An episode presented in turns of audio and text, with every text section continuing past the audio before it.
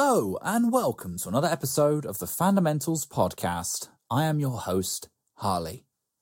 Joining me on this episode to talk about the band Thrice, it's host of the Tone Mob and Chasing Tone podcast, as well as a YouTuber and entrepreneur, Blake Wyland. Blake was kind enough to give me some of his time to talk about his favourite band, Thrice. Yes, folks, this is another episode. We get to dive into the music and very specifically a band that has influenced our guest today. And this is really one of my favorite discussions I've ever had. I've been a fan of Blake's work for quite some time on the uh, Tone Mob and Chasing Tone podcast. So I reached out to him and we had a little chat about what to discuss. And I threw out the idea of Thrice because they're one of those bands that I think not enough people know about. They're absolutely phenomenal. And this was just a really lovely discussion celebrating not only them and their sort of musical evolution, if you will, but also music in general. This is one of those discussions we get to talk about music, we get to talk about meeting your heroes because Blake has been fortunate enough to get to know some of the members of the band.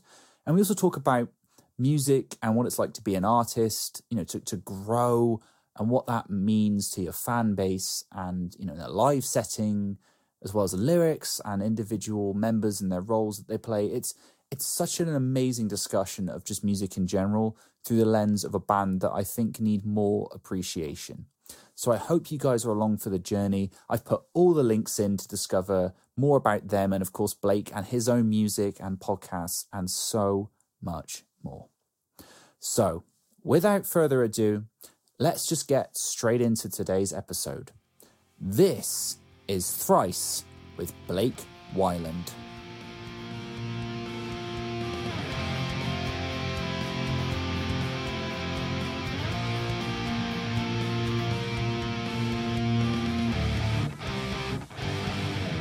Hello, Blake, and welcome to the Fundamentals podcast. Hello.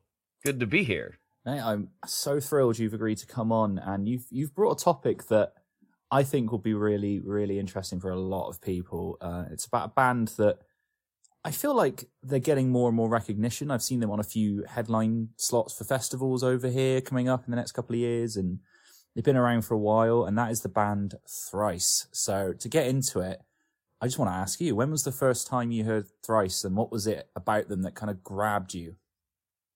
Let's see. Um, I don't remember exactly what year it was, but I believe I was not yet legally allowed to drive. So I think I was probably 14 or 15. Uh, I was in my older friend's like 19. I just remember this very specifically. I was in my older friend's like 1974 Ford pickup truck, and he was the one that kind of introduced me to punk and whatnot. And was three of us riding in the truck together, and one of my other friend, who was the same age as me, said, "Hey, Kale, my brother really likes this one punk band, and he doesn't like any punk bands because he's a complete like shred head, just Right. shred guitars. All this guy likes." He's like, "Do you?" He's like, "But I can't remember the name of him. Do you know which which band Ryan likes?" And he's like, "Oh, he likes Thrice." And I was like, "Oh, I've heard, I've seen them. I'd seen their album covers in like skateboard magazines and stuff." Hmm. Um and I, it just never really I, I i didn't know what to expect out of them because i remember specifically when they had identity crisis um i saw it in a slap skateboard magazine from like 1998 or something like that 99 i don't, I don't remember exactly. It was right when that record dropped. And it said like the harmony and melody of of pop punk mixed with the you know like like the aggressiveness of hardcore and i was like that sounds interesting. I'll have to check that band out one of these days. But this was not the days of iphone where you could just check a band out. So Right. i kind of mentally filed it away and so when he said oh it's thrice. Yeah i have their one of their records right here and he put it in and it was i was a little bit late to the game so i i'm pretty sure it was artist in the ambulance and i'm pretty sure he put on just put on under a killing moon. Mhm. and I- was just immediately like, "What is this? Whoa! Hold on, this is something I've never heard before." Mhm. And that's because there wasn't really anybody doing it the way they were, and that has held true for years. That was that was the first time I I heard them. I knew immediately I was hearing something special, at least for me. I can understand that, man. I mean, I've been listening to them actually for a little a little while, and um, especially this week leading up to this conversation. Um, right. I want to actually give an early shout out to a previous guest and a friend of the show, Mark Woodjat. He runs a show called Mark and Me, and I think he's had Dustin, the frontman, on a couple of times. Oh, nice. Yeah, really good episodes. And I was like, oh yeah, the thrice. Yeah. And, and I was listening to them and I was going, okay, this sounds, I like what this guy's saying. It sounds interesting. Went and checked out the band. And yeah, same as you was kind of like, oh, okay, this is mm-hmm. interesting. Um, and funny you mentioned that song under a killing moon. Actually, I was had a, had a bit of a shuffle on earlier. I did kind of have to stop and check my phone and be like, is this the same band for a second? Right. Because I forgot that, yeah, they had, they kind of started off in that sort of, those kind of roots, like you say, that sort of hardcore kind of, I don't know how to describe it, post punk sort of sound. Yeah. And I remember that song specifically, you know, the, these were these were the days, right? These were the days when you when you got into something, you mm. opened the liner notes and you scrolled through everything and you read every you, like you absorbed every detail about it in a ways that you don't often do anymore. And I remember specifically under a Killing Moon, one of the notes under there, and I don't remember which member of the band said it, but it was said, "Oh, this is the song that happens when Teppei remembers that he likes metal." and I was like, "Oh, yeah, I get it." like, I don't know if he still likes metal, but uh, this was a long time ago at this point. So yeah, yeah, that, feels, that song's yeah, fairly quite unique. A heavy, thick kind of sound, and it was super riffy. And I was thinking like, oh, okay, that's different. Mm-hmm. But yeah, it's it's a funny thing, isn't it? Because they're one of those bands that I feel like you could hear that song, and your initial impression might be, okay, so they're a metal band, but right. it's like, oh no, no, no, there's there's, no. so, there's so much more. yeah, then you then you progress, uh, you know, a few years ahead, and it's like, huh, Child of Dust. This sounds nothing like you know their their previous efforts. And then you listen to like the, mm. the whole Alchemy Index and how compartmentalized it is, and it's just like, wow, these they've got some range on them. this really can go all over the place. Yeah, it's funny. Um, I, would say that's probably I don't know. We'll get into this later, like where people can begin, but I feel like that's a really good two part album to show someone if they're kind of like, mm-hmm. what is thrice? It's a good example of like, oh, this is the range. This is kind of the spectrums of music that they sort of like to wander across and, and play with. Yeah, I think it it shows the range. I do think that that is that is after they they made their big like maturation. Like I think Vheissu mm. is the marker for that. Uh, that's when that's when they really I think leveled up and evolved into the band that they are now was on that record. And but if you listen to it as an older fan, you'll also hear elements of them before that transition too. So for me, that's I mean, I'm a little biased because that's my favorite record and probably the one that, you know, that impacted me the most. But I also do genuinely think that's the best. If you want to like hear all of Thrice in one album, that's probably your that's as close as you're gonna get. That's uh, that's Vheissu, right? You're saying? Mm-hmm.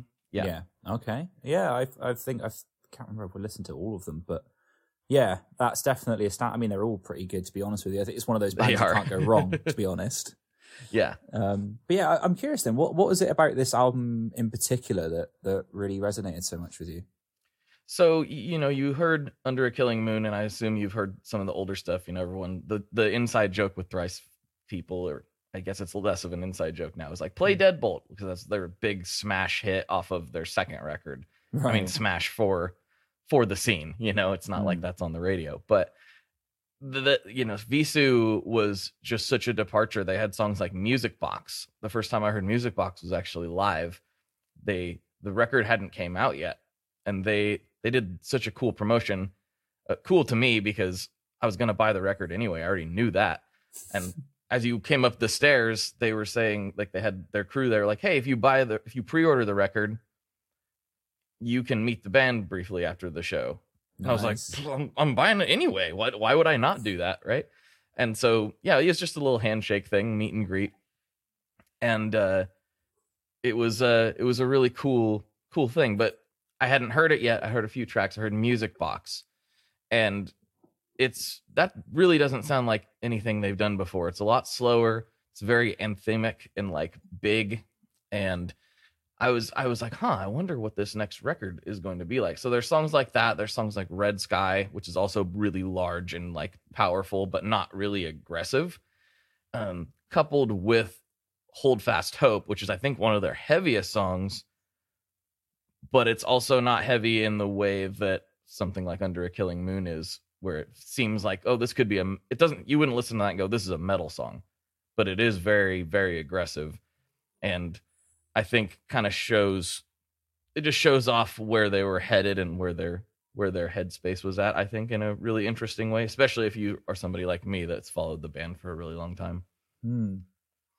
Wow, that's really cool. And, I, and you've got some sort of, I think, like a really nice memory to go with it as well. I think I, I can relate as someone who's had that experience of a few times of meeting some of my musical heroes. It's even if it is just a quick kind of like, hi, nice to meet you, you know, very brief, it stays with you. You know, such It a does. great experience. And to have an album to come away with that as well, I think that's really cool. I really like that. Yeah. Yeah, when it was me and my that same friend who introduced me to the band, I Mhm. I was able to drive by that point. So we literally had to drive clear up to uh we we lived in the suburbs and we had to drive into downtown Portland to pick you this is like really dating me right now. Things weren't just being shipped to your house really that often. I mean, it was it wasn't like it never happened, but it wasn't as common as it is today. So we literally had to pre-order it from FYE, which was a, a chain here in the states. I'm not sure if they were worldwide or not, but it was a pretty large musical chain, kind of like Sam Goody or Tower Records or it, very similar to that vibe. And we had to drive to the only FYE that was close by to go pick it up. That was Right. to pick up our pre-order. And so we were driving back. We popped the CD in the car and we didn't say a word until, until we got done with it and we're like what did we just hear Like, what what was that i don't even know what that was it was it was really it was jarring in a good way Hmm. I mean, that's that's a mark of a great album right there. Surely, if a good band, if they could literally make you stop dead in your tracks and go, "Hang on, what what am I hearing right now?" And you yeah it was just like process it. yeah we just was like okay repeat long way home like yeah, and, and that's kind of the nice thing as well, like what you just said of that kind of era when you you had to really go out of your way to discover a band. I feel like that that really adds to it. I feel it feels like it you sort of develop another level of appreciation for it. hmm Um, so yeah, I can I can understand why you'd feel that way, and I guess moving on from from that album, then I mean, it's not really been any disappointment, has it? I mean, we've already mentioned it. Like their next effort was the Alchemy Index, which is a two parter, yeah and as you said, it, it really is just all over the musical spectrum. I think to anyone listening who's like you've never heard of Thrice, it's like these kind these two what you've just mentioned, these couple of albums. It's give them a listen because you're going to get some pretty interesting stuff, right? I feel like if you're a fan of of rock music in general, um, I mean, even Mm. there's there's a lot of folk elements on there as well. But if you like any kind of rock, there's probably a song on there that you like, Mm. or you're at least okay with it. You know, I don't think anybody's gonna listen to that and be like, "This is all hot trash." I'm sure there's some but some troll out there that feels that way, but you know, it, there's there's a song on there. I think literally for anyone, Right. Uh, and that's that is hard to pull off. That really is. And um I don't know about you, something that really struck me when I was uh, I played particularly the uh, the Alchemy Indexes album was there was a lot of songs that were um excuse me, I think they utilized like a storytelling element of songwriting really well. Like there's a lot of stuff that plays with well-known themes. One that stood out to me, I can't remember the name of the song, but I'm pretty sure there's there's a song somewhere that's about um oh there it is the whaler i thought that that really Mhm. kind of caught me because i was like Yeah. it's quite clear what the story is when you listen to the lyrics in the song but i just thought it was such like a i don't know i don't know how to describe it it, it almost felt like you're like listening to a film if that makes any sense like it was Yeah. you can almost picture it so clearly in your head from the soundscape and the lyrics and all of it coming together and i just thought this is a really good use of storytelling within songwriting Absolutely. Yeah, and it's uh that song this is a little bit of a sidebar on that on that, but when we were trying to come up with a name for my old band, um we're still all friends and everything, but we just haven't Mhm. really played together in quite a while. we we had a we had a bad name that was a joke name. We were called our, calling ourselves Gravy Train whenever we would jam because there was a bag of Gravy Train dog food like in the jam space, and so right. we just called ourselves Gravy Train for fun. And when we actually wrote this record, this was like there was some serious subject matter on it, and it was not it was not a joke record at all to us. And we're like, we can't be Gravy Train with this record. So we racked our brain trying to find the name, and we all are all are thrice fans in in that band, but uh, myself and my friend Justin are probably the biggest ones. And I I was like, hey, how about Anchor Ashore? And that comes right from the whaler where he says, "How can I leave when my anchor's ashore?" in reference Yeah. to his daughter, I believe, is who he's referencing in the song. And I was like, and they were like, you know what? I didn't. We didn't want to. We tried to not have a thrice reference because there's enough in the music already but that's just too good. We're yeah, and it's not taken, so that's what we're gonna go with. so that came right from that that song.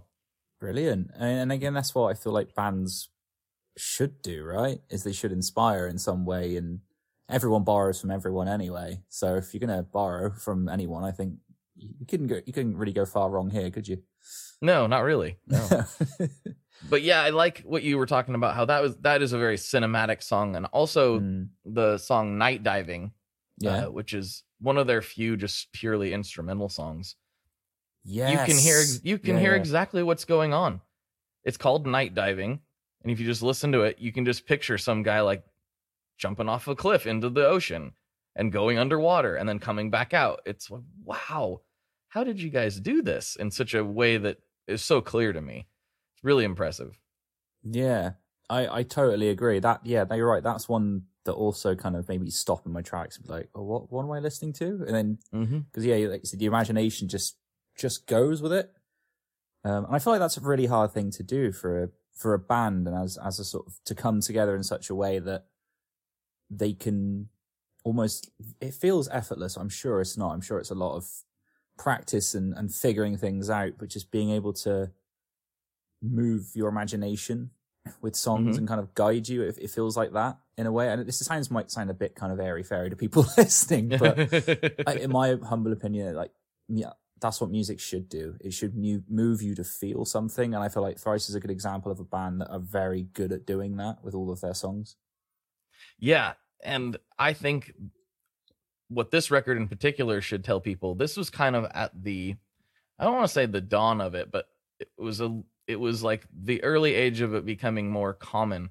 The, they actually recorded the entire Alchemy Index themselves, Right. which which I had never heard of anybody doing on a professional level. Hmm. You know, that's what my friends and I were doing, but I'd never heard of a like quote unquote real band doing it all themselves before. And they did things like on the last track, they I've mentioned this on other shows before, so apologies if this is a repeat, but they literally buried a microphone while they were singing. They put the microphone in a box Right. and they dug a hole in their backyard and they were singing the last lines of the song while throwing dirt on top of it so it sounded like you were getting buried in a grave like I, I never thought about trying things like that and I'm like well it was it was really eye-opening to me because like oh you can literally do anything you Hmm. can do whatever you want in the recording studio and if it produces the result you want that was really eye-opening to me as a musician that, that just hearing those stories and knowing those things Right. I, yeah, I think you're right because it, it's a funny thing. I'm, I'm just learning to get get into recording and stuff at home, but yeah, that that that ability to almost like throw caution to the wind and just be like, well, I'm just going to try something here, mm-hmm. and it might lead to something really cool. I think is I think it's important, right? Because it's it's kind of how you grow as an artist or how you Yeah. try new things. And and as you say, it, it strikes me when you listen through this band in particular, their whole back catalogue. I feel like you can hear the evidence of that as each album and each song kind of comes along. They're like, oh, that's new. You know, they're not just sort of sticking to the same things. Like to go back to what you were saying earlier, you know, you've got a song like Deadbolt, for example, which yeah, okay, it's you, that's you could see how a band could very easily go, okay, well that's successful. People like that. That struck a chord. Let's just do another album or a series of albums which are kind of just that again. right You know. right Whereas they're like, no, we're just going to do this ourselves. And yeah, maybe we'll bury a microphone or maybe we'll do something else. Why not? Let's just, let's just have fun and experiment and just see what comes up. Uh, Yeah, hundred percent. I think, I think that's probably. I didn't think about it in such terms at the at the time because I super didn't know that I was going to be doing a podcast or doing anything, anything with any kind of uh, professionalism, quote unquote, in the music industry. I hadn't. I had no idea. But a reoccurring thing that I'm always telling people when it comes to gear and and sound is like, does is it if it sounds good, it is good. Right. It doesn't matter how you got there. Sure, I love tube amps. I love all the vintage stuff, but plugins work too. Like if it sounds good to you, that is all that matters at the end of the day. And as a artist, that's all you should really be considering. Does it sound good to you? Does it sound like what you were trying to do? Hmm. It's a simple yes or no answer, and that's the end of it. So, and that band really helped me kind of help form that opinion, you know, through knowing that that's how their their process worked, reading about it in magazines and whatnot. Right. Yeah. And I, I feel like that's what a good band should do, right? Is it should inspire you in some way to go, do you know what? I'm going to try this. And it's, it's not the same as obviously replicating it. 'cause that's not what you're thinking. But if, if that lights a fire in you, I think that's really, really cool. Um, Mm-hmm. so I'm, I'm curious, man. I mean, I'm just wondering, do you have like a particular favorite song or anything that really sticks out to you? And it's a big question. It just sort of popped in my head. That is that is tough. That is tough. I have I have probably favorite songs for certain situations and certain moods. Right. Um, you know, the Whaler is a really really wonderful song, but I like to do I like to listen to that if I'm just kind of hanging out. You know. Mm. just listening. But if I'm at the concert, like it's hard it's hard to get better than the earth will shake for me. Like I love love that song. Uh and it's kind of a perfect concert song, you know, to get the get everybody fired up and dancing around and all that jazz. So the earth will shake's definitely up there. Um whew, there as far as their earlier stuff goes prior to uh Vheissu, I gotta say, um, man, Silhouette, I think is a little bit underrated. Okay. Like everyone screams screams about Deadbolt, but to me, like Silhouette's way heavier. Like it- Mm. it's way more of a moshing song. You know, I love Silhouette. I will lose my my mind every time they play that song. It's awesome. That's nice, man. Uh, that's a good a good mix by the sounds of it. And uh, yeah, I mean, I'm speaking of. I guess you've seen them live more than one once or twice. I would assume. I have seen them every time. but since I first heard about them, I've seen them every time they've came to Portland, except for three times. One time I had to leave in the middle of the show because of an emergency, and uh, the other time was there was a a problem with a friend. I had to go, you know, be there for them, and I was, but I was going to go. I was, Mm. I had my tickets. So, and the the only other time was because my parents wouldn't let me, and that was a long time ago. Ooh. and it wasn't because they wouldn't let me go to the sh- see them. I'd already seen them a couple, a few times. It was like you've gone to enough concerts lately, and which was probably honestly true. I had, I went to a lot of shows, so I don't know the meaning of the word. Um, but yeah, I that's cool, man. I mean, not the whole not going, but the fact that you've had the opportunity to see them as often as you have, and yeah, it's probably it's probably 10, 10 plus times at this point. I don't know. Mm, I, I've lost track. I stopped counting. Yeah. Um, but it's the, the hardest thing for me to wrap my mind around because I am such a super fan Mm, is actually like getting to meet the guys and and talk to them and like, oh, I Ed and I are friends now. right. Okay, like I'm like this guy, and he's just they're they're the most chill people. They're people say don't meet your heroes, but these guys are super. They're super good guys too. On top Mm. of it, so it's like you just got it all, don't you? That's something I was But- going to ask because yeah, I know you've Mhm. met one or two of them before, and I, like that must be quite like a moment of, okay, don't be weird, don't be weird in the back of your head. Like, yeah, don't be weird. I've gotten better about that uh, as I have gotten really lucky to interview a lot of people that I really have enjoyed their their work Hmm. um, over the years through the Tone Mob podcast. So by the time I got to them, I was a little bit more like, okay, you've been Yeah. here before, you know. But it's still, you know, there were for well, for example, the the time I interviewed Teppei, which was weird to say, in January of 2020, before everything shut down, Right. uh, there was a band actually opening that I really, really like called Holy Fawn Okay. and I I was like, oh, I'm stoked. Oh, I'll interview Teppei, and then I'll go, ch- you know, go up there and check him out.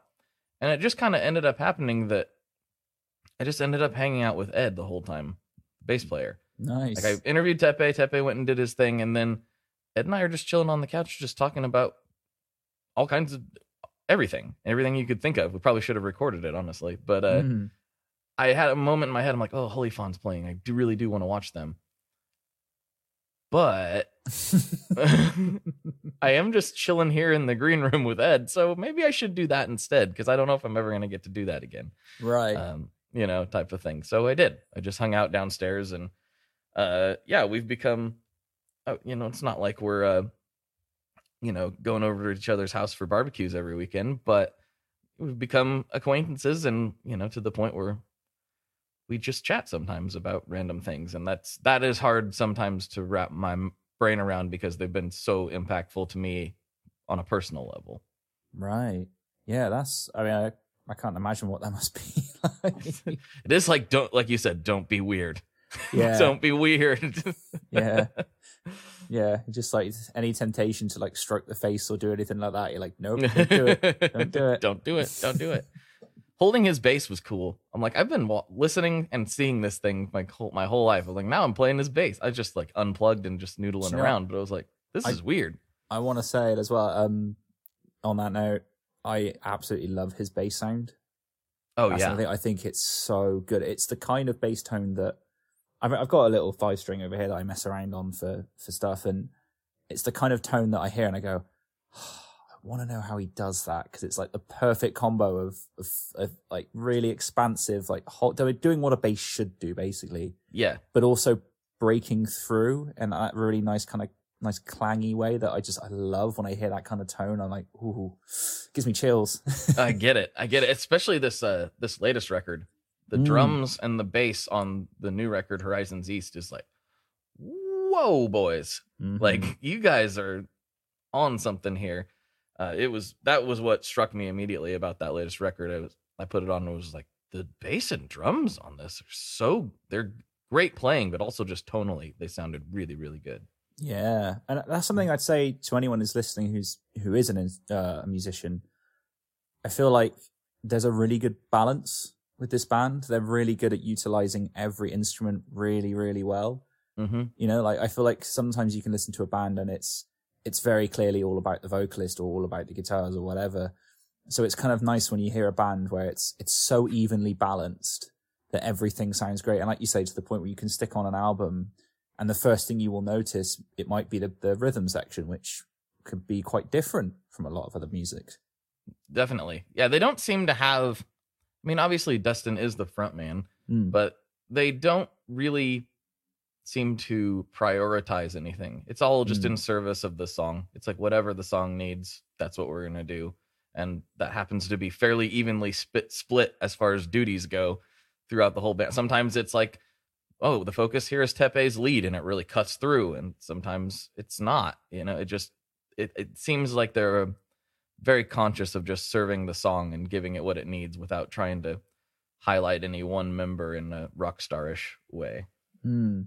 Uh, and I feel like that's, to me, that's what it makes uh, a truly great band and a great group of songwriters. Is like you say, is understanding like, okay, what what's the strength of this particular song?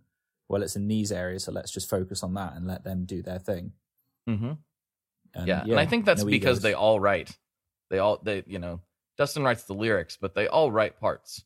Mm. They they all bring something to the table in the writing process, and it could come from any of them to start. Mm. I think that's probably why it comes out that way. Yeah, I, I'd say so. It must do, right? And it's interesting. I feel like they've they've added more and more as as time goes on because I feel like you listen to some of the early stuff and it feels like it's got the kind of thing I love where it has this sort of raw garage band kind of sound that like you can imagine as a very simple stage setup and it would like, yeah, this is going to work. This, you know, guitar, bass, drums and a guy screaming into the mic and it, and it fits beautifully. And then you get to, like you said, this latest album, Horizons East. I was listening to it on a flight recently on the way back. And I gotta say, it was up against some stiff competition, mind you, because it was, it came out in a week where like a bunch of other of my favorite bands brought albums out. Mm-hmm. So I was already kind of musicked out. I was like, I've, I've heard so much great stuff. And I thought, yeah, the new Thrice album, check it on. And it just blew my mind. I was listening to it on the way home. I was like, oh, this is something else. This is just incredible. Um, and I was really impressed by even some of the other stuff they did. Like they started bringing, I've noticed a lot of synths and pianos Mm-hmm. in, and it was incredible. I, I think the fact, if I remember correctly, I think the last song the album closes out on a piano ballad, doesn't it, or, or some sort of variation of that? Yeah, yeah. I, I don't know if I would necessarily. Yeah, I guess that it's probably a piano ballad. That's a fair way to describe it. But it's um, what what's interesting to me is, and like I know that this is uh me just absolutely gushing about this band the whole time, but being totally honest, Palms was not my favorite. Like Palms, I was like, this is a good record, but I think you guys can do better. Okay. Is what I thought. That was the one just before Horizons East. Mm, I feel like Horizons East is what Palms was trying to be. really? In in my opinion. Yeah. That's Okay. that I don't know that the band necessarily feels that way.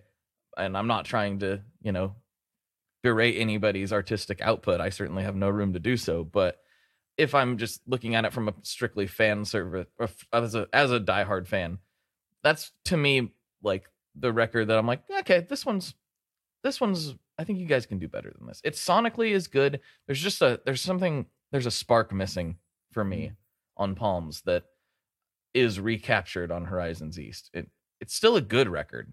I, I don't think they can. I don't know if they can make a bad record, but Mm, uh, it's just not as good as as Horizons to me. okay. That's fine. I mean, Yeah. I think that's kind of the joys, right, of being, it's, well, kind of the ups and downs of being a fan is there's always going to be the ones that you love and like, yeah, this is my highlight best album. And then there's going to be stuff that you're going to go, yeah, that was okay. Or Mm. maybe isn't going to ignite the same kind of fire in you, but that's okay. Cause I don't know about you. I was thinking about this earlier. I feel like if you're really a true fan of an artist or a band, you just go along in the journey, you know, Mhm. and you just sort of wait and see what happens. Yeah, kind of like I said, like I knew I was going to buy the record. I know I'm going to Yeah. buy every single record that they put out. I'm going to. like, Yeah. yeah. of course I am. yeah. Uh, a, I want to support what they're doing, and I want them to do more of it. So the best way to do that is to directly support those artists. But B, I'm just like this is this is part of my life at this point. Mm. You know, it's kind of a weird thing. I feel like uh, it's easy to like poke fun at like Grateful Dead fans, but uh, if you reverse that, I'm like, we I think we all have an artist that we're that way with to some degree Mm. you know and thrice is that for me i'm like well i'm gonna i'm gonna buy everything they ever do so whatever like they can i'm here for the ride uh, like you're talking about Yeah. So I'm curious, what is it about the band then? Do you think that keeps them in that place for you above above others? i think it's the diversity the fact like what you were talking about they never really did like oh let's do deadbolt deadbolt v3 you know Mm. that was never never what they did and i think it's really tempting as an artist to not push yourself or to push yourself into a direct in a direction that doesn't necessarily seem genuine um it's I- i'm not gonna name any names but like you know you always hear of like the really heavy bands specifically in in later years where they're they start out as a as a deathcore band or something where they're just hyper hyper aggressive and then you he- there's like this weird calling card of like oh our next our next album you guys are gonna love it it's com- it's it's our most heavy it's our heaviest but most melodic record yet and then it Mhm. comes out and it's like this is butt rock like this is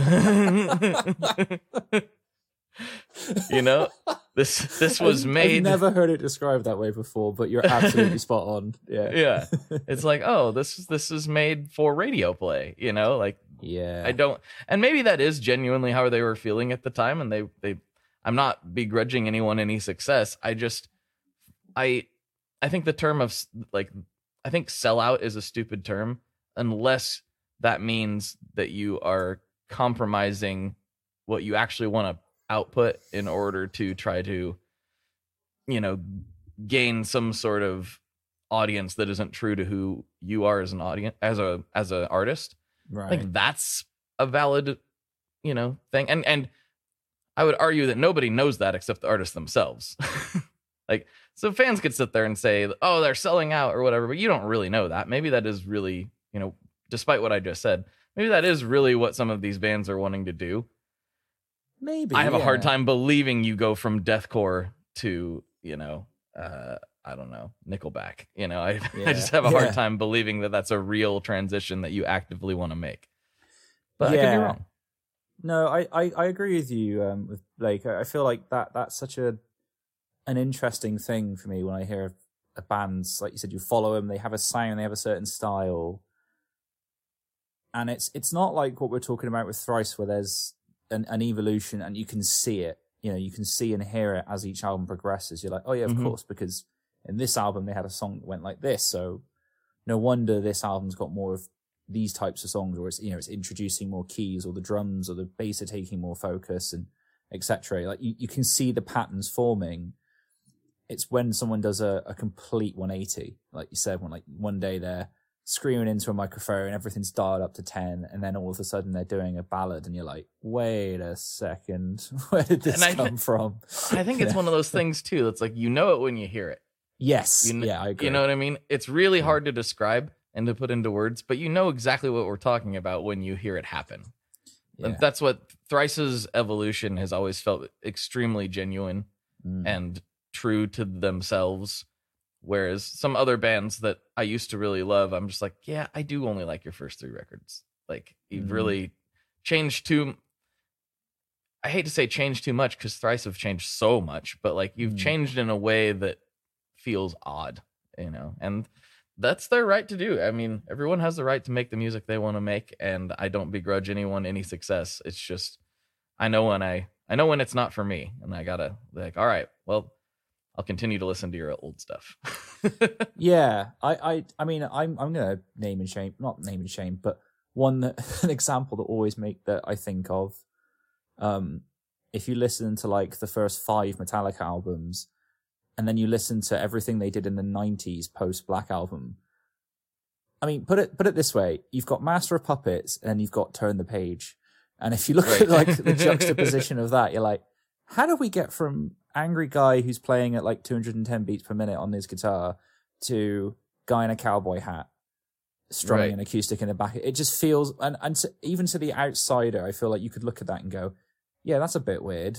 Like I don't understand how that happened, but again, with a band like Thrice, it feels like you don't get that. You don't get that sudden weird transition where like they're all pop stars now.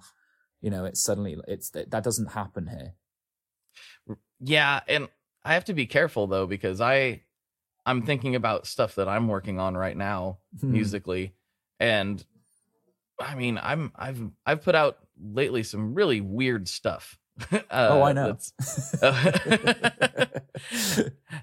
and I have some ideas I'm working on that are not that weird. And Mm. I'm trying to, you know, do some singing and some uh, potential like acoustic or some more stripped down things. And it's not going to sound anything like my old stuff, but it's, I mean, not that my stuff is that old, but the stuff I've just released. And Hmm. so, I mean, I shouldn't say it won't sound anything like it, but all of that just kind of came from a place that I that I still don't know where it came from. Right. And so I, in the uh, spirit of what we were talking about earlier, I'm just kind of trying whatever I want, and some of that might might sound like turn the page. No, not really, but, but it could be just as aggressive of a transition. I should say. yeah, from like Master of Puppets to a really weird sort of Johnny Cash impersonation. Um, but yeah, yeah, don't put that past me. I love Johnny Cash. no, I love I love Johnny Cash as well. But it's just weird Mhm. when you see James Hetfield trying to do it. You're like, what are you what are you doing? Anyway, that's for another another podcast. Episode. I do understand what you mean, though. Yes. Uh, And I say that as well, by the way, as an absolute dyed in the wall Metallica fan. Um, that was my introduction to the world of metal. So Same. huge, huge respect to them. Um, I love Metallica. Love them. Yeah, uh, and I feel I feel like the last two albums have been a bit of a return to form, actually. But anyway, Yes, sir. know. but again, coming back to it, I, I feel like again with Thrice is a, is a fun example of a band that you don't have that, which is really refreshing. Like again, I've been listening through their sort of back catalogue, and it's it's really nice to not feel that bit where you're like, oh, here comes the really bad album, you know, here comes the weird shift, and you have to kind of either get through it, or as you say, kind of just go, well, I'll skip over this, and I'll I'll only listen to so many albums. It's you get to listen to a band's holistically, you know, and you get to hear everything they've done to the point where, um, and again, I'll shout out Mark when he was interviewing Dustin on the last episode about Horizons East. They were saying like he feels like it's a combination of everything they've done, Mm-hmm. and I'd love to get your opinion on that because I I feel like just as an out, just as, bleh, sorry, I feel as a newcomer to the band that I heard that album and thought, yeah, I can see what he's getting at. But uh, how do you feel about that statement as a as a longtime fan? I think it's a combination of everything they've done post Vheissu. Right. I, I I don't think there's a lot of there, there's a tiny bit that pokes through of their older material. Um, but I, I I can see why they would feel differently because there are some pretty aggressive sections Mm. on Horizons East, but it's not it's not the same kind of um really pulsing like rhythmic like metal focused aggression that they've had before. It's just, it's more of the hold fast hope kind of aggression. right. So I think it's a good combination of everything they've done Vis- from Vheissu forward. I don't think that they're to me as a listener, there's not a lot of elements from the, their older stuff, but I also don't think they want to do that. So Mm. I get it, you know, and so I say it's a fairly accurate statement. Nice. A- And as someone who's now got kind of an inside track, like you're getting to know the members, and like you say, you're quite friendly with uh, with Ed, the bass player. Like, yeah, do you, do you feel like that's really the direction they want to keep going in? Then, as they want to keep exploring and just push it and just see where they go.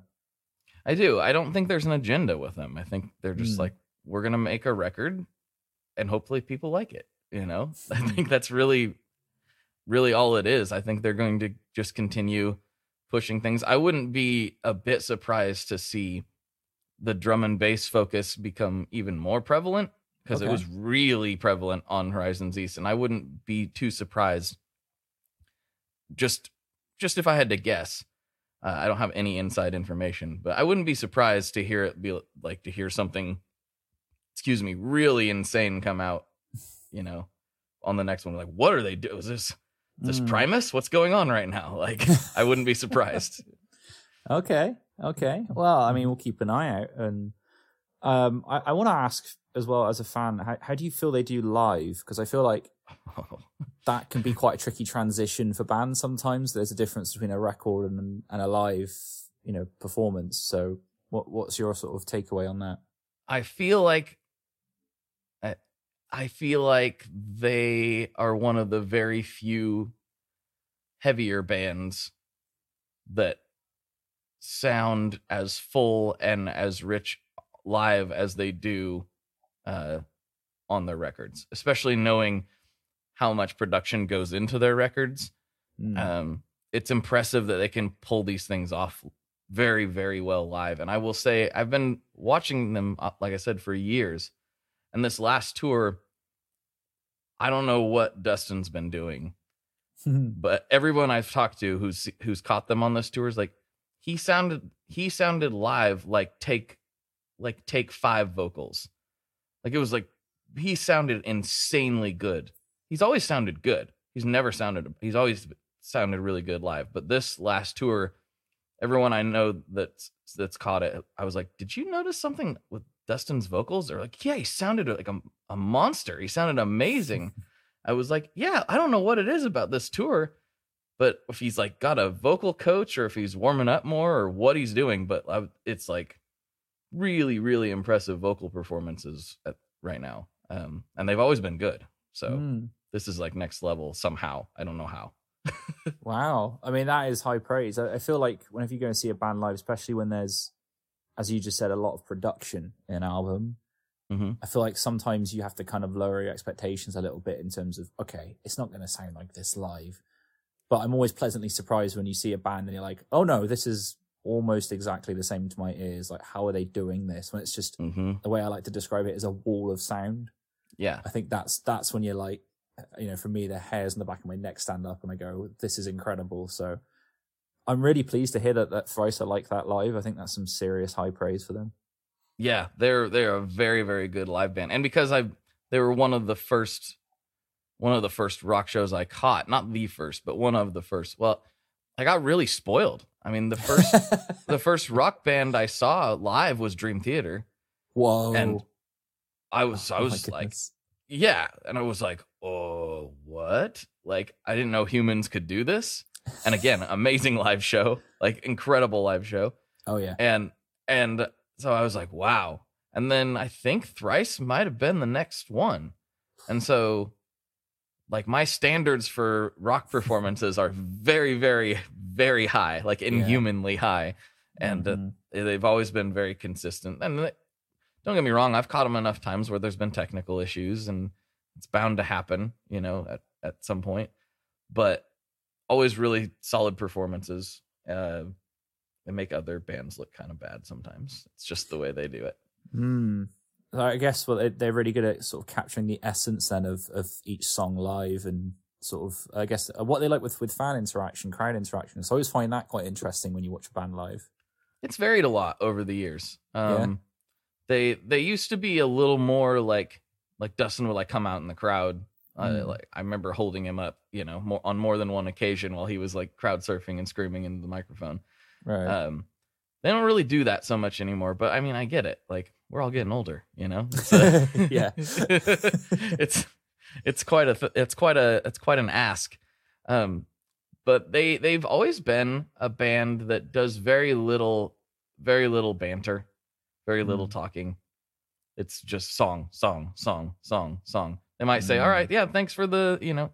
They just they just uh not in a bet in a way that it feels like they're you know being pompous or something. It's just like Mm. we're here to play and we're gonna play. And they play and they talk they just don't talk very much in in between. Um that said on the farewell tour that they had was it 2016 i think? They uh, wait. Yeah 16 i have the flag up here uh, Oh, okay. in- uh they they did a really cool thing where at select cities and they've always been dearly loved in portland there's always a huge turnout Mm. at select cities uh, after the show they would find somewhere to go outside Mm. and dustin would play an acoustic set everybody would just sit we just sat down in the middle of a parking lot Nice. And like I don't know how many hundred people, you know, just Yeah. chilling. And Dustin comes out and he he played a whole acoustic set, and then like everybody, you know, could come take pictures and hang out with him and just like shake his hand or whatever after the show. And it was, and I was like, wow. I mean, if you're gonna go out, like, cause at, at that point they were going on hiatus, and I was like, okay, if you're gonna go out, that's the way to do it. Like, Mm. I'm never gonna forget that. You know, that was that was quite cool. So I think there's a lot of respect and appreciation for the fans, but they're not necessarily the most interactive with the crowd. Mm. That's fair. I mean, to be honest, that's kind of my preferred show. Is one Mhm. where like maybe they'll have a little bit of fun. They might, you know, make a joke or say thank you or just you know some sort of acknowledgement, I guess, that the audience Yeah. is there is cool. But just as long as it's not taking away from song time, not, nothing gets me more than when a, a an artist decides they're going to go off on a speech for ten minutes because you just stand there looking at your watch going. You just that was two songs, you know. Like, I think it depends. You know, sometimes when uh like one of my uh, I mean he's he's a a friend now, which is also odd to say, but he's he's we were just talking about uh delay pedals this morning actually. ah, Um Brian Fallon uh is really he does he talks a lot at his shows. Okay. and I like it because I know I, again I followed him for a long time and now that I know him Mm. the one time I caught him or two times I caught him and he wasn't doing that he was not talking at all I was like something's not right something's off and Hmm. turns out he was going through a really dark time during Oh. those you know and it showed it it like it really showed because now he gets up there and he's cracking jokes he's telling funny stories. And he's like, and that's Mm. where this song came from. And then he goes into it. And I I think it it can be done well. I always Yeah. appreciate his uh his banter and um but I don't know. Somebody come up I, I know exactly what you mean when somebody goes on a 10 minute rant about something and you're like, well That wasn't anything to do with anything." Like Yep. Yep. like Yeah. thanks. I'm sorry you hate my city. I don't know. Like this is weird now. Like I don't know what to say. Yeah. Yeah, I, I agree, man. Yeah, there's, there's there's those that can do it okay. I, I can count on one hand the artists that I can think of where I'm like, I don't mind them breaking for a few minutes to relay something about a song or have a bit of fun. And I know a bunch of others that I'm just like, shut up and play. Just shut up and play. so yeah, I'm Mhm. kind of glad that Thrice are in that category. They're like, no, that's fine. You've paid for live music and that's what we're going to do. And we're going to have fun and crack on. I think that's that's great. Um, and yeah, so I mean, how did how did that feel then to know when they came out of hiatus then? Because yeah, they they were gone for a couple of years. yeah, that that was I wasn't you, you know when when bands go on hiatus, they they say that and generally that means they're not getting back together. I Yeah. can't think of very many that actually did end up getting back together. Mm. Um, I feel like for for Thrice fans, that was a really weird time because I think for a lot of us, like they're our band. Like that's Yeah. like at this point, and they've been playing together so long. It's a weird, it's a weird part of our own identity. yeah. And so, even though it shouldn't be, right? We should have our own identity, but it does become a like a piece of you is like, oh, like I don't get to look forward to a new Thrice album in, you know, three years or whatever the cycle happens to be. It's like that's over now. So when they came back, I was so excited. I was I was like, oh, I was really worried that that was gonna be that was gonna be it. And granted, I would have been fine. I would have I Mm. would have worked it out, but I'm glad I didn't have to. You know, um, it was it was really it was really awesome that they. I think they recognize. I think they recognize that they mean a lot to people, but I think it still surprises them. You know, Mm. they're just humble enough that that it it's like I mean I've heard them say like there's better bands than us, you know, and I'm like, not for me. There isn't, you know, No, like yeah. that's like I get why you would say that, but not for me, you know. Yeah, and I, and I think that's kind of the beauty of music, right? Is it's not a competition. It's just about whatever happens to strike you in that moment, and that's the beauty of there being so many artists. I think with music, there's so many different ways you can be grabbed by a song or by a band's particular sound, and I think once that sound clicks with you, and you're like, yes, this is my band, this is my thing Mm-hmm. you're right. There's there's nothing else that can take you away from that, which I think is really really cool. And it must yeah, it must be quite weird for them to hear that and to be like, well, we're just doing what we do, but you know, thanks, I guess. Yeah. yeah, exactly. And I, like I said, I know they appreciate it, but that I think it speaks to. I mean, they're all different, but they all have, I think, the similar attitude of like, wow, we're still doing this. Like this is a band we Mm. started in high school. You know, there's that just does not happen very often. Where the band you started in high school is your full time job for your essentially your whole life. That's a pretty rare thing, and uh, I think they're surprised by that. Still, I think it's like one of those like, yeah, okay, I guess this is what we. All right, this is what we do, you know. Mm. But it's uh it's cool. It's a cool thing to to see somebody be able to have that level of success and still, you know, not have a giant skull. Uh, Yeah. that's Honestly, refreshing. Yeah, I mean, c- coming back to what you were saying earlier, that whole thing of you know, oh, don't meet your heroes. I always say, well, I my kind of preferred version of it is like choose your hero your heroes carefully Yes. because if you choose the right ones, then yeah, you won't be disappointed when you meet them. Um, if you choose the egomaniacs, then yeah, you're going to be in for a bit of a rough time. well, and and these days that's that's a lot easier to know, you know. oh yeah, Um, but back in the day, I, I didn't have a choice that they became my favorite band. They just did, and I'm lucky that that there's other bands that I really really love. Uh, their musical output. Come to find out, they're monsters, or at Mm. least at least certain key members are monsters, and it's like so disappointing. You know, it feels Mhm. like it, it's not the same thing, but it's you almost feel like a parent where you're just like your kid just robbed a grocery store and you're like, I can't believe you. you just, you know, like, you know what? That is so true. I feel like that's a really hard thing to do when people talk about separating art from the artist. I feel like it, it's it's a nigh on impossible task. I feel it's hard. You're, yeah, you're you're right, man. I think yeah, when when you find out, yeah, some someone or a group of people that you've admired for so long, and it's like, yeah, something really terrible comes out, you go, oh man, and, and it's it's kind of hard to listen to anything or appreciate anything again because it's almost like tainted with this sort of shadow. Some people can do it. I have a rough time doing it because yeah. not with everything, you know. and I definitely believe in redemption, and mm. I mm-hmm. I think that people deserve some some chances to you mm-hmm. know depending on the situation. But it's also how do I say this? There are so many people creating really amazing art and creating really amazing content and just creating things that are really really cool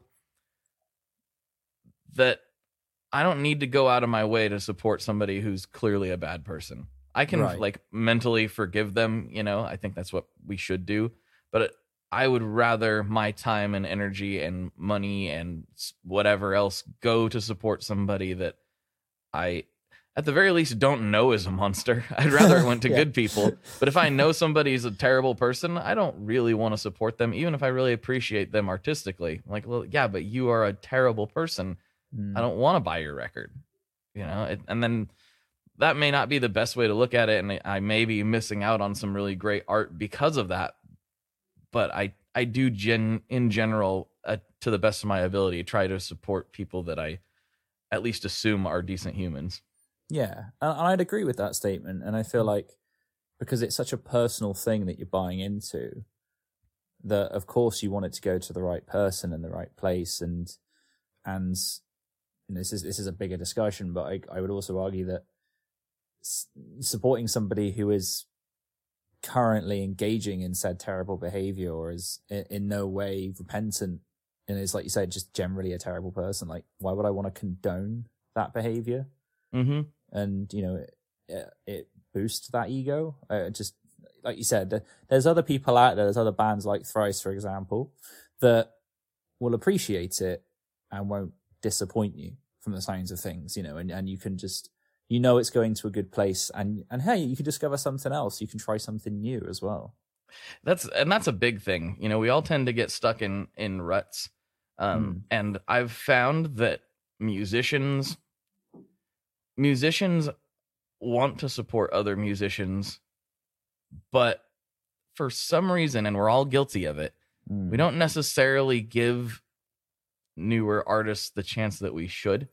Right. Um, in in the ways that we would like to. I always try to to imagine, and I I fail at this all the time. Don't get me wrong. I'm not saying that I I've mastered this, but if somebody sends me something to check out, I I really really try to find time in my day to listen to it and give them a little feedback because I know that I know how hard it is to get people to listen to what you're doing. Um, and it's really like it's really hard when you put so much of yourself into a particular piece and then it's just like crickets. And that's what happens yeah. to most people. Most people put it out there and it's crickets. They're like, I spent a lot of time and energy and put myself into this and feels like nobody cares. And it's not that nobody cares, it's just a really difficult thing to crack through and it can feel like nobody cares. So I think giving newer artists a fair shake, at least, you know,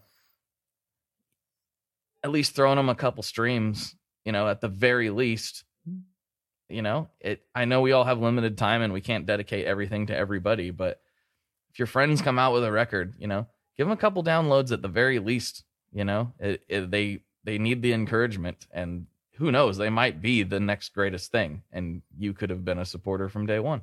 You never know yeah and mm-hmm. i mean the band we're talking about as you pointed out they started off humble roots and in high school bands and yeah let's be honest most high school bands are pretty terrible when we start out because we're just figuring this stuff out. But yeah look at what they've grown into. So you're right yeah that, that opportunity to try something new you just you don't know and personally, I think that's been some of my favorite experiences is watching I can think of a bunch of bands I've seen in supporting roles, you know, and I've seen them and gone, I really like these guys. And then, you know, oh yeah, I'll, I'll go and see them when they're next playing a much, much smaller gig Yeah. in a venue 100%. near me. I'll, I'll go to that as well because I liked them. And you Mhm. do that. And then gradually, like, there's a few bands I've done that with now to the point where they're in arenas, you know, or in much bigger venues. And it's really cool to just seen that whole growth and that transition over time. And I think it's one of those things like you know it when you hear it. Like not Yeah. everybody's you know, not everybody's the the uh, next greatest band or your or even your next favorite band, but Gaslight actually is a really good example of that.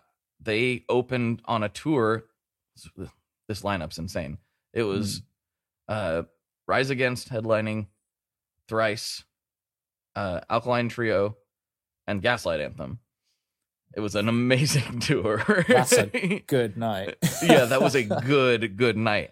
And uh, I'd never heard Gaslight before that. right. It- they were brand new at the time. I think 59 Sound was just about to come out or had came out like really close to, to around that tour. And uh, my friend, my friend I mentioned earlier, Jess was like, "You gotta, you haven't listened to these guys yet, have you?" I was like, "Oh no, I didn't get a chance to check them out." And he's like, "Dude, you should, really should have." And then they played, and I was like, "Yeah, I should have." Wow, like Mm. and everybody in the room, like I think a lot of people didn't know who they were, and their head, everybody's head turned like, well, we're seeing something special here. This is Mm. this is new and exciting. And then they, you know, went to play with Bruce Springsteen and you know all that Yeah. stuff. I was going to So, say, and the rest is history, as they say. Mhm. Yeah. yep, No, def- definitely one of the, a, a great example. Actually, I think a, a good friend of mine, Davey's a, a big fan of them. Um, put me onto them a while ago. Really solid band. hmm definitely. Yeah, I mean, what a lineup! Wow. Yeah, yeah, it was- It was what was really funny is one of my friends. This was back when uh, this was back when even that scene was a little more com- com- uh, compartmentalized. Where it's like Okay. you'd have metal metalcore bands tour together, and maybe Mhm. Thrice could kind of scoot around in some of those circles a little bit. But I would say that, that all those bands are fairly different, and they kind of Mhm. had a some, somewhat different fan base, especially like Trio. Uh, it was a really funny thing because one of my friends, and this is when I actually was like, oh man, maybe things are changing. He's like, man, wouldn't it be great if those bands, all of them except Gaslight, because they hadn't broke out yet, wouldn't it be great if all those toured together? I was like, why would they? That's two. Those are like completely different bands. They're not going to tour together. Like three months later, that tour is announced. He's like, "Ha! I told you." Like, Yeah, yeah. I guess that's that's another thing, isn't it? It's, but I think live gigs is that that's a hard thing for a uh, for an event organizer to get right. I feel there's a good Mhm. balance of of acts that are not exactly the same, but are perhaps just diverse enough to give you a, an entertaining evening. And yeah, Thrice strikes me as the kind of band that they could fit into a lot of different places, just from what we've discussed, you know, and what we've heard. As there's such a a vast soundscape that they occupy. I could see them moving around in different circles like that. Yeah, yeah, I think they they did, and they they bring a they always bring a pretty interesting group of uh, you know openers with them too. It's always like, Mhm. oh, I can see why you're here, but I didn't see it coming, type of thing. Right. That's awesome, man. And uh, I guess they're also probably quite good at supporting smaller acts, I would assume as well. They're where I first heard uh, Animals as Leaders actually open for them. Really? Yeah, and I was like, and this was a long time ago, and it was it was just like again, it was one of those like, oh wow, Yeah. I'm seeing something here. This is this is not normal. no, no, it is not. That's, Yeah. that is the thumb of God. I'm convinced. Yeah. if anyone doesn't know what we're talking about, just just go and look them up. It's Yeah. yeah, something else. it's insane. Yeah, Tosin's amazing. Hmm. Oh man, uh, I'm just I'm wondering then, uh, Blake, is there anything else you you wanted to talk about with Thrice, or anything that you, sort of stands out to you about them? Um, I think one thing we haven't really touched on, we've touched touched on the like the sonic qualities and how good they sound. Mhm. But another area where they really excel, and I I have a hard time thinking of anyone that does it as good as they do, is Dustin's a brilliant lyricist. oh a- yeah, Mm. He's he's a very very intelligent, like well read person, and he he has always crafted amazing lyrics that like I try to aspire to, and I can't even come close. But Mm. he that is one thing that I think really unites them is, is all the fans can recognize like man he this is this is some and it, from day one too like even the early early stuff when they were kids was still solid lyrics. And then it's only it's just only gotten better you know over Mm. time. He's a really really really smart lyricist. And i've seen interviews where he's talked about like how much time he puts into the actual words. Not just the melodies but the actual words and what he's saying. I mean it means a lot to him and it it comes through. And i think that's another often overlooked area sometimes you can just say like honky tonk badonka donk and you know that's your song but uh yeah. I, I don't tend to favor that kind of thing No, I'm with you. I like stuff where yeah, you, you get the sense there's real meaning behind it, and um, yeah, I also feel that if if that's the case, then it comes through in your Mhm. performance as a as a singer because Mhm. you really are feeling the words. You know, you care so much about them that you'll it will just come through in your performance and how you how you sing them. 100% yeah Mm.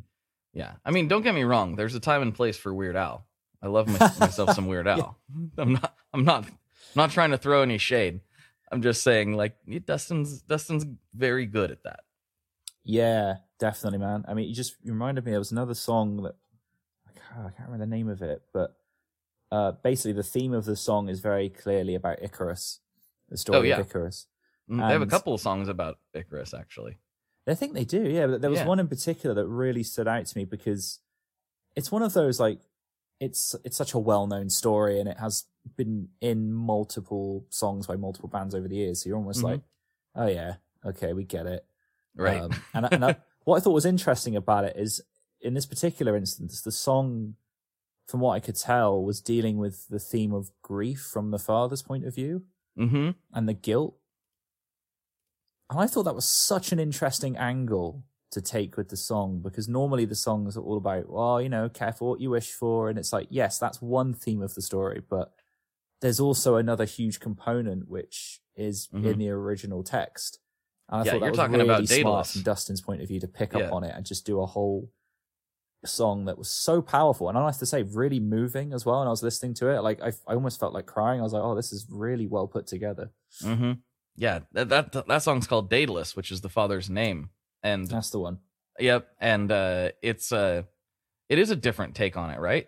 Mm. Uh, it's it's like he's almost him going like, I shouldn't have made these wings, you know, yeah. like this is my fault. It's Icarus's fault. Like I think we all know Mm. that, but it is also like if he had never came up with that plan and made those wings, his son would still be alive, and so Mm. He's having to deal with that and that is not a, that is not really like you said the general takeaway that people have from that story there is another side of it Mm. Yeah, I was I said absolutely floored by that. I thought that was Mhm. that's a really intelligent um, lyricist right there. But yes 100% man, I mean, yeah, if people aren't already convinced by the end of this, I would say, what would be like your sort of inner sentence? Like, why should people go and check out this band? I think you should give them a shake because there's they're one of the only bands that has um had such staying power. Like anybody that became a fan not anybody but most people i know that became a fan of that band around the same time i did are still fans. They're Mm. still big fans and they're not just big fans of you know old stuff. They're they really they've they've become a band that have i think both informed my own musical evolution and also like helped they've also but they've also like never cheesed out. They've never they've never like gotten stuck. There are definitely some bands that you know i love from that same time period that really got stuck in a rut or they excuse me deviated so far in into a way that didn't feel genuine to me. And they they have managed to like walk this very fine line of evolving without losing what makes them truly special in the first place and that's can't think of very many other artists that have pulled that off to be honest Yeah, that- neither can I, to be honest. And Mm. yeah, that's really nicely summed up. Thank you so much, Blake. So, hmm Um, I, I, guess really all that's left to say is again, thank you for coming on, and uh, why don't you tell the good people where they can find you?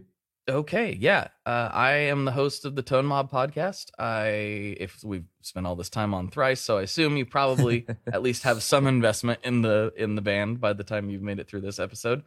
And I've interviewed both Teppei and Ed uh, on my podcast, which is called the Tone Mob Podcast, which uh, is a show that is pretends to be about guitars and then it talks about a bunch of other nonsense uh, along with it.